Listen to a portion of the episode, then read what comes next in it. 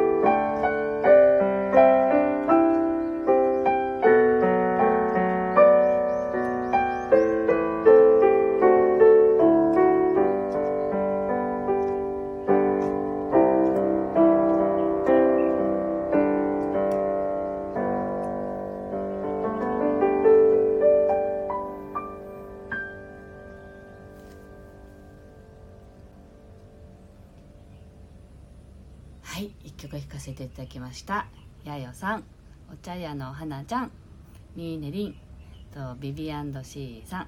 おはようございます。ありがとうございます。ミーネリンがね 今日は3芸の駐車場で聞いています。ねえありがとうございます。いつもねどこかのね駐車場で聞いてくれてんだよね。はいありがとうございます。えっとね今日のテーマねやりたいややりたいことをやろうって書いたんだったかな。まあそんな感じのことを書きました。えっと今朝ねあのもう保育園に行く準備が終わっているのにあのあと靴下だけ入れば出れるっていう時にねあの息子がねあ浦和さんおはようございます。息子がいきなりなんか絵本の付録を取り出してコマをねなんか紙でねコマを作るやつがあったんですけどこのコマを作りたいって言い出したんですよ。それでなんかやっぱり朝だしねできればやりたくないないわけですよ。でまあどっちかっていうと私は面倒くさいと思ったわけ。だけどなんかそのなんでやりたいのよって聞いたらなんで今やりたいのよって聞いたらねあのやりたいからってしか言わないんですね。いつもの通り。でえっとちょっと今日ね朝からすいません。話が変わりますけど朝からずっとこのな飛んでんですね。飛んでるんですね。あのなんだろうなこれ飛行機なのかちょっと軍用機なのか分かんないですけど軍用機かなこの大きさだと。さっきからずっと鳴っていてちょっとね遮られるかもしれないですけど頑張って喋ります。えっとそれでね子供があの駒作りたいって言うからなんでなんでなのって言ったらやりたいからってしか言わないのであもうなんかやりたいからかって。で私の自分の心とこう相談するわけですよ。まあ私はやりたくない。できるだけ。だって私が作んなきゃいけないんだもんっていう 感じですよね。子供はどうせ作れないんだから。そしたらもうただ面倒くさいと思ってたけれどもなんかやりたいをね。優先してあげようかなと思ったんですね。であの朝だからとか例えばね学校に遅刻するからとか、まあ、そういう問題はありますよ。だけれどもなんかそれがどうしたっていう気持ちになってきたわけです。途中からね。やりたいって言ってる子供を目の前にして。あなんかやりたいのを優先してあげたらすごく満足するのかなって。それをなんかちょっと満足させてあげたいなっていう気持ちになったのでじゃあ1個だけねって言って10個ぐらいあったんですけど1個だけよって言って1個だけこうコマをね紙をこうまあ切り貼りするだけで簡単でしたけど作ってコマを回してあげたわけですよ。そしたら満足してじゃあ行くって言ってね行ったんです保育園に。でね遅刻なんかしないですよ。結局ね遅刻もしなかったんですよ。だからなんかやりたいことをやるって本当に本当はシンプルなことなんだなっていうのをやっぱりこう子供たちから教えられるんですよね。私たちはほら遅刻するだの何かの規則をこう破るだのそういうところに起きてもいないことを先にこう先読みしてこれをやったら遅刻するんじゃないかとかこれをやったらだなんか、まあ、なんて言うんだかな規則に反するんじゃないかとかそんなことをね先読みしちゃいますよね経験上。だけどやってみないとわからないなっていうのもあるし気持ちをこう優先するとあのなんかねなんとなくミラクルな感じなのかなって思ったりとかそんなことをね考えた朝でした。はい。なのでそれをねちょっとシェアさせてもらいました。はい。わかめちゃんもありがとうございます。おはようございます。はい。というわけでこういうテーマねよくね話してますけどあのやりたいことを優先するやりたい気持ちをあの何て言うのかな寄り添ってあげるというかねそういう自分でいられたらいいなと思いますね。あの自分ごととして考えた時にですよ子供が何とかじゃなくて私がやりたいことを優先するっていうねそんな日々でありたいですね。はい。あミネリンから素敵だってありがとうございます。はい。では2曲目弾いていきたいと思います。はい。では鳥もねいい感じに鳴き始めましたのででは鳥と呼吸を合わせながら皆さん鳥鳥の声聞こえてとかってね思ってたら鳥の声してくるので実際に。是非あの離れてますけどうちの近所の声鳥に話しかけていただいて。あのもしくはお住まいの地域でねなんか鳥の声を感じてみたいなとかって思ったらもしかしたら聞こえるかもしれないのでそんな気持ちで聞いてください。聞かせていただきます。